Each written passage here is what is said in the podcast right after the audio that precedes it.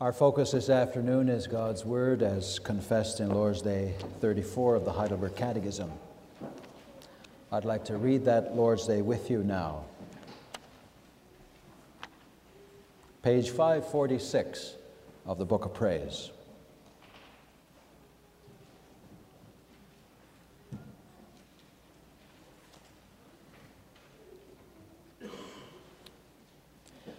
What is the law of the Lord? And then follow the 10 words as we hear them every Sunday morning. How are these commandments divided? Into two parts.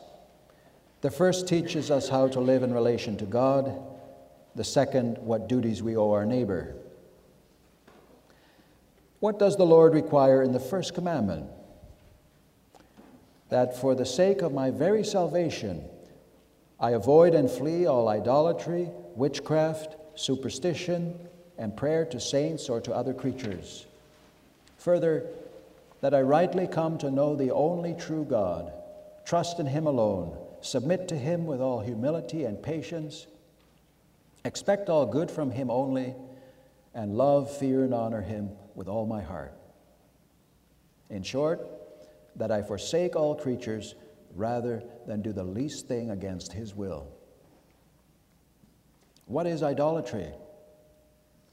Idolatry is having or inventing something in which to put our trust instead of or in addition to the only true God who has revealed himself in his word.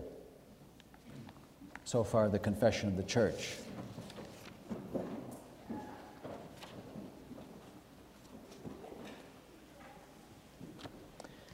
After the sermon, we'll sing hymn 11, 1 and 2.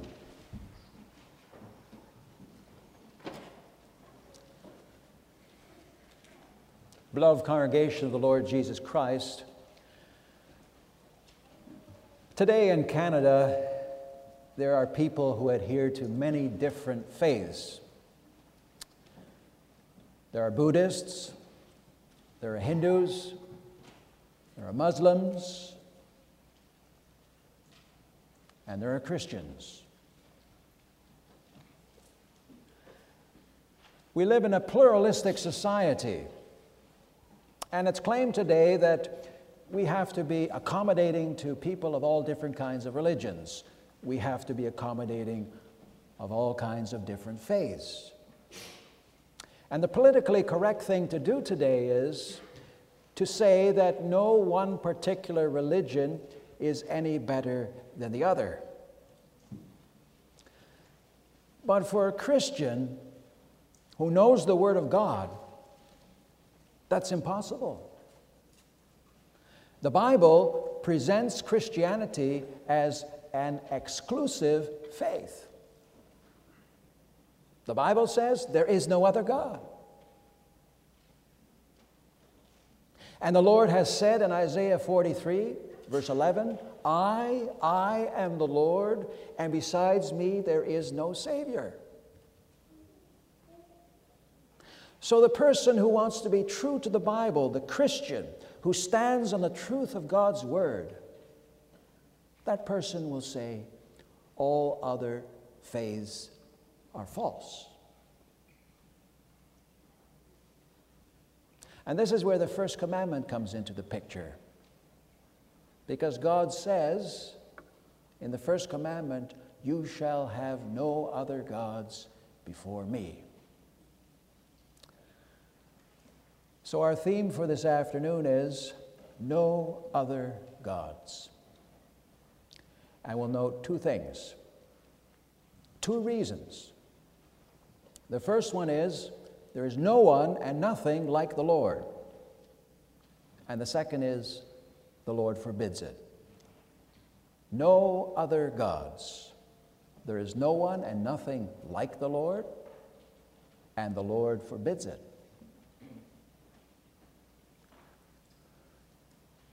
When God came to his people at Mount Sinai and gave the law, God did not just come with Ten Commandments. There's a preface an introduction, opening words. And the preface of the law very clearly has everything to do with the first commandment. If the relationship between the preface of the law and the Ten Commandments is clear, then it's most clear when it comes to the first commandment. For God began by saying, I am the Lord your God who brought you out of the land of Egypt, out of the house of slavery. And then follows the first commandment You shall have no other gods before me. The preface of the law gives the reason why we are to have no other gods. Now, if you look at Lord's Day 34, you notice that the Catechism does not devote any attention to the preface of the law.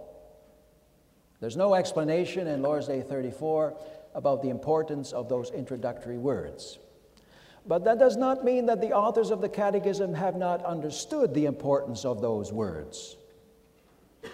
The fact that the Catechism understands the relevance of those opening words of God's law is evident from the fact that the Catechism discusses the Ten Commandments in the section of the Catechism dealing with our thankfulness, the third main part of the Catechism.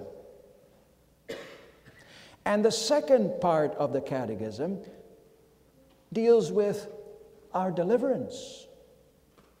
And you can say that what God conveys in the preface of the law has been dealt with in the second main part of the Catechism, outlining our deliverance, and then follow the Ten Commandments, and they are explained in the third part about our thankfulness. And so the Lord begins by speaking about Exodus. I am the Lord your God who brought you out of the house of Egypt, out of the land of slavery.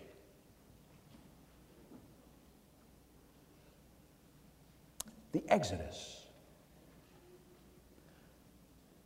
That was a key moment in Israel's history.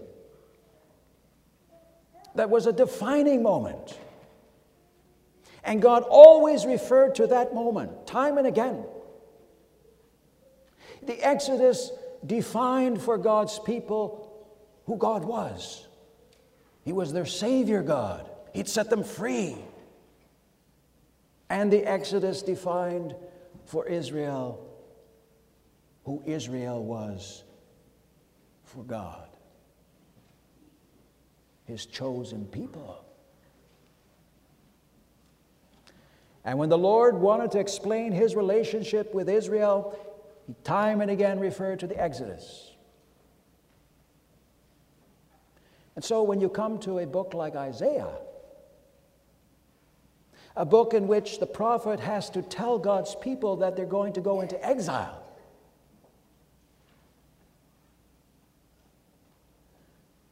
there's also a reference to the Exodus. Because Isaiah has those beautiful words of comfort. Comfort, comfort my people, says your God. That's Isaiah 40. And Isaiah could hold before Judah the fact that God was Judah's Redeemer. There would be hope, there would be a remnant because God is the Savior of His people. That's how it begins in chapter 43. But now, thus says the Lord, who created you, O Jacob, and he who formed you, O Israel Fear not, for I have redeemed you. I've called you by your name, you are mine. God says, I have redeemed you. And then follows a very explicit reference to the Exodus in the verses 16 through 19. Thus says the Lord, who makes a way in the sea and a path through the mighty waters, who brings forth the chariot and horse, the army and the power. They shall lie down together, they shall not rise. They are extinguished, they are quenched like a wick. Do not remember the former things, nor consider the things of old. Behold, I will do a new thing. Now it shall spring forth. Shall you not know it? I will even make a road in the wilderness and rivers in the desert. Isaiah was called by God to bring comfort to God's people by reminding them of the Exodus. God had lured Pharaoh and all his host into the Red Sea, and God had drowned them. And he had led his people through the midst of the sea on dry ground. He had saved them. And Isaiah could proclaim that what God was going to do for Judah by way of the return from captivity one day would be akin to the exodus from Egypt. God says, I'm going to do a new thing. And it's going to be like that exodus because I'm your Redeemer, I'm your Savior, and you're mine.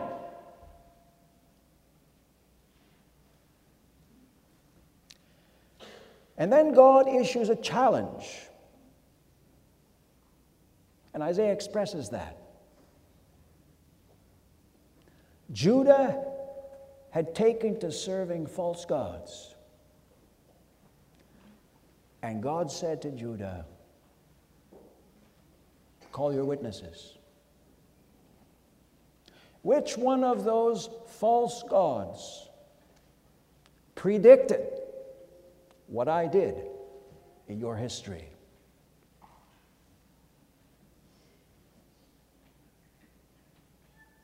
There would be no such witnesses. But then the Lord says, You are my witnesses, you, my people. You are the living testimony to who I am. Because, as the Lord says in verse 12, I have declared and saved, I have proclaimed, and there was no foreign God among you.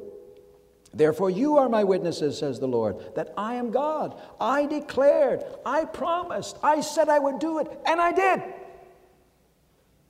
And your history shows it. The history of you, my people, shows who I am that I am the one only true God because I proclaimed and I performed what I said I would do. And then comes a climax in verse 11. The Lord says, I, I am the Lord, and besides me there is no Savior. Remember that verse, brothers and sisters. You can say, it's the hinge on which this whole chapter turns. It brings it all together. I, I am the Lord, and besides me, there is no Savior. And the Lord says it very emphatically. He says, I, I. He says it twice. I, I. And he connects his covenant name with the fact that he is Savior. He says, I, I am the Lord, Yahweh. And besides me, there is no Savior. That's God's covenant name. I am who I am. When God called Moses to lead his people out of the bondage of Egypt, then God said, You tell Israel, my name is Yahweh. And that means I am who I am. I am the God who fulfills my promises. I am the God who is faithful to the promises made to Abraham. I will do it.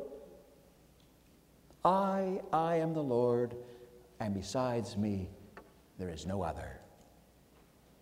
Redemption and Exodus are key themes in the Bible. And it's no wonder then that we call it the history of redemption. We all know that term, redemptive history. It's the history of redemption. It's the history of God's saving acts throughout the ages. And those saving acts all pointed forward to that one great saving act by Jesus Christ on the cross. That's very clear from the Exodus. In 1 Corinthians 5, verse 7, the Apostle Paul writes that Christ is our Passover lamb. And when the disciples, a few of them, were privileged to see Jesus on the Mount of Transfiguration, who did they see? They saw Moses and Elijah with Christ. Moses, the one who had led them out of the bondage of Egypt. They saw Moses and Elijah with Christ on the Mount of Transfiguration.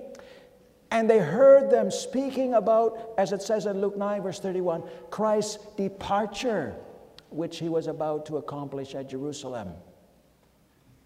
His departure. And the very literal word used there in the Greek is the word exodus. They were talking about the exodus that Christ would accomplish in Jerusalem on the cross. Because when Christ died on the cross for our sins, that was our spiritual exodus out of the bondage of sin.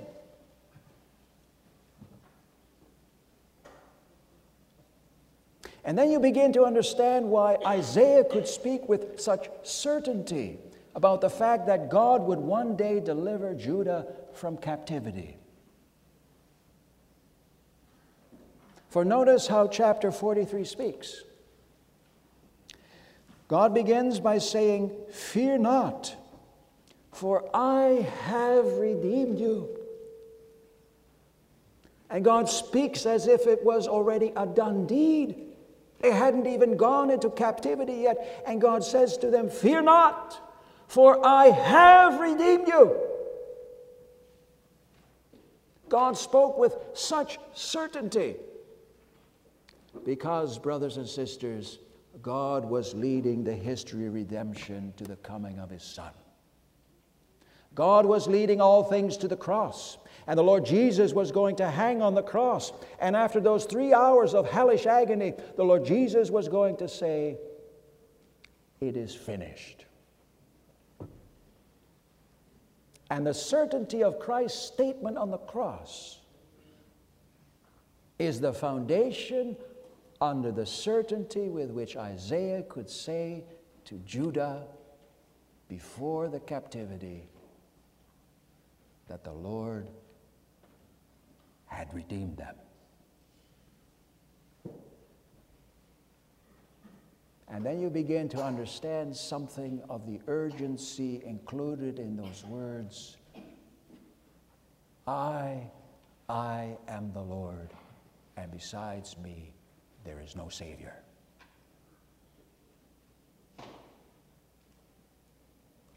And then you begin to understand why Lord's Day 34 explains the first commandment by saying that for the very sake of my salvation,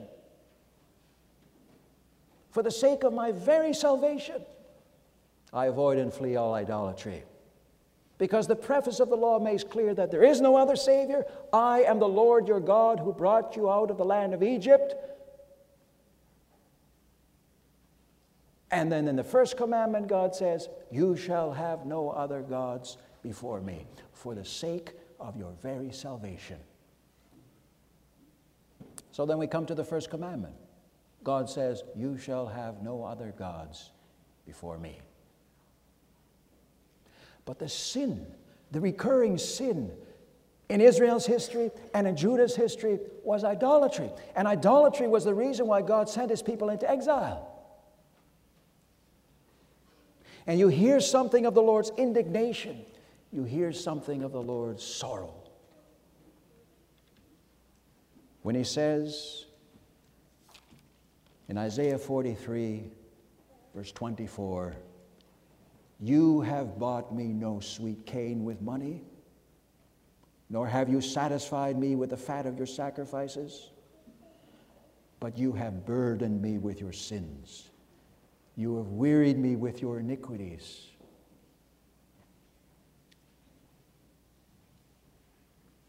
And then the Lord goes on to say in the, in the verses 27 and 28 Your first father sinned. That's probably a reference to Adam and your mediators have transgressed against me. Therefore, I will profane the princes of the sanctuary. I will give Jacob to the curse and Israel to reproaches. You hear something of the Lord's indignation, his sorrow, because of the sin of idolatry. Because God wants to be acknowledged. you shall have no other gods before me. God wants to be acknowledged. And the Catechism explains the first commandment to mean that we ought rightly to know the one only true God. And if you were to check the original German of the Catechism, you would find that it says there that we ought to rightly acknowledge the one only true God. God wants to be acknowledged so that we honor Him, so that we love Him, so that we fear Him, so that we obey Him. God wants to be acknowledged. And so that first commandment comes to us You shall have no other gods before me. And I said at the outset that there are many different faiths in Canada. And the true Christian says, the Bible tells me that God is the only true God. That's what we also confess in Lord's Day 34. The only true God. Why do we say that? Why do we say that all other religions are false? Well, the Bible tells us so. And God says in the first commandment, You shall have no other gods before me. But how can we say that? There are all these different religions. And you can only say that, you can only obey the first commandment through the working of the Holy Spirit. He works that in our hearts that we say yes. He works it in our hearts that we obey that commandment and serve the one only true God. But as the Holy Spirit works that in our hearts, brothers and sisters, He uses the Word. And in Isaiah 43, for example, the Lord God tells us in His Word look at the history of redemption. You ask, why serve the God of the Bible? And God says in Isaiah 43, look at history. Look at what I did. I led Israel out of Egypt. Look at those 2,000 years of history that the Bible chronicles for us. And look at those 66 books of the Bible written over such a long period of time. Let's say about 2,000 years. And all focusing on one thing Jesus Christ as a Savior from sin and death. God says, Look at that history. And when the Holy Spirit works in our hearts, we see it. And we say, Yes, that's the way it is.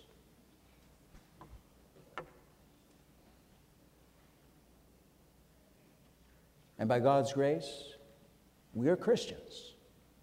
And we strive to live according to that first commandment. We see the meaning of the preface of the law. And you might think, what relevance does all of this have for us? You might say, I'm not going to become a Muslim. I'm not going to become a Buddhist. I'm not going to become a Hindu. Well, don't say that too fast, brothers and sisters. I met a young person once in the beginning years of my ministry who became a Muslim. A very rigid Muslim. It happens. Canadian Reformed person becoming a Muslim. But it is rare. But there are other gods, you know. Gods of the modern age, gods of today, gods of the Western world, medical science, technology, money, pleasure, leisure, sexual fulfillment, influential people. This is what the Western world looks to. This is what the Western world lives for. And we are tempted to follow those gods. We work hard and we make money and we build a bank account and we're tempted to think If only I have money, my future is secure. We look at technology, we look at medical science, and, and we might even think that medical science can find the elixir of youth.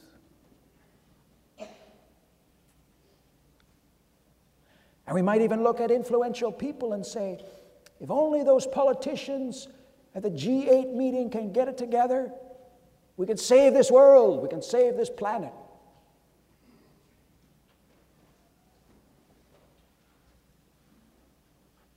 Those are the gods of this age. And we're tempted to serve them. But God says, no, not those gods. And when we're tempted to serve them, brothers and sisters, we need to remember what we confess in Lord's Day 34 that we serve the one only true God. And recognizing God as God, acknowledging God as God, also goes hand in hand then with obeying Him, living according to His law. When Judah departed from that faith in God and started to serve other gods, then Judah also fell into disobedience. We read in Isaiah 42, verse 24 Who gave Jacob for plunder and Israel to the robbers? Was it not the Lord, he against whom we have sinned? For they would not walk in his ways, nor were they obedient to his law. Obedience is what God wants to see when we acknowledge Him. And that's why we confess in Lord's Day 34 that we forsake all creatures rather than do even the least thing against His will. Can you say it?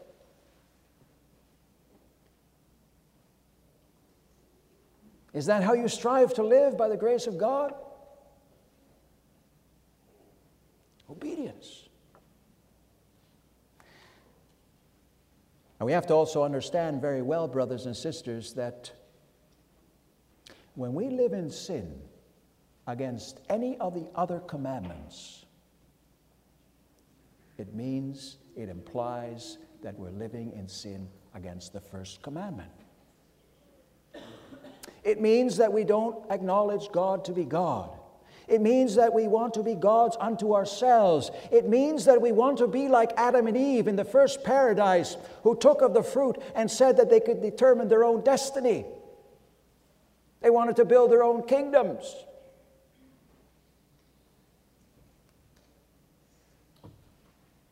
God wants us to look to Him and to obey Him and to arrange our lives in agreement with His Word. And really, the root cause of sin against all other commandments is that we've sinned against the first.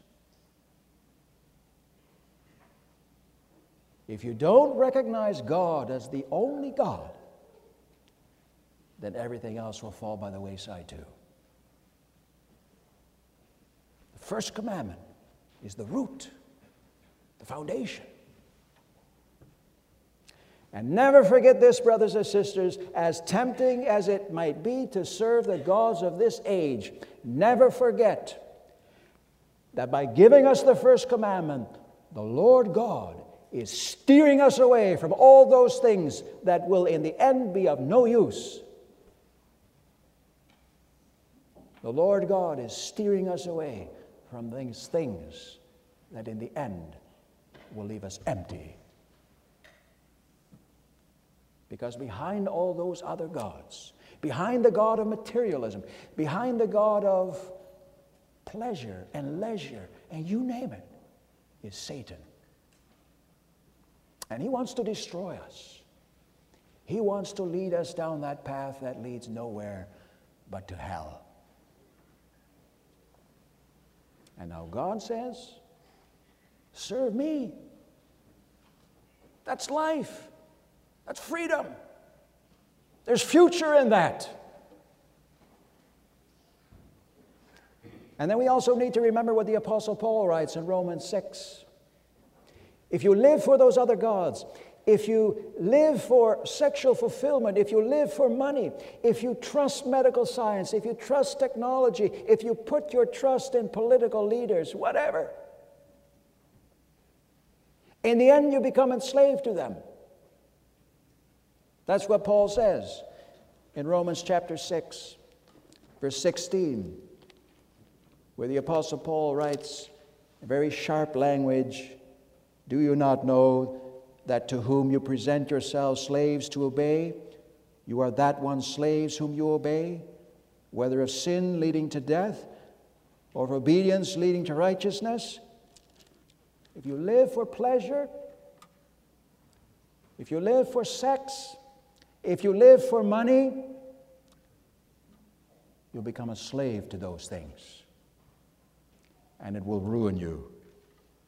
Because Paul says in Romans 6, verse 23 For the wages of sin is death, but the gift of God is eternal life in Christ Jesus our Lord. That's the contrast death versus life. And God says, I sent my son. And he died on the cross. He died to take you out of that spiritual bondage to sin. He set you free from everything that leads to nowhere but hell. Now you can live for me. That's freedom. Serve me. You shall have no other gods before me. Amen.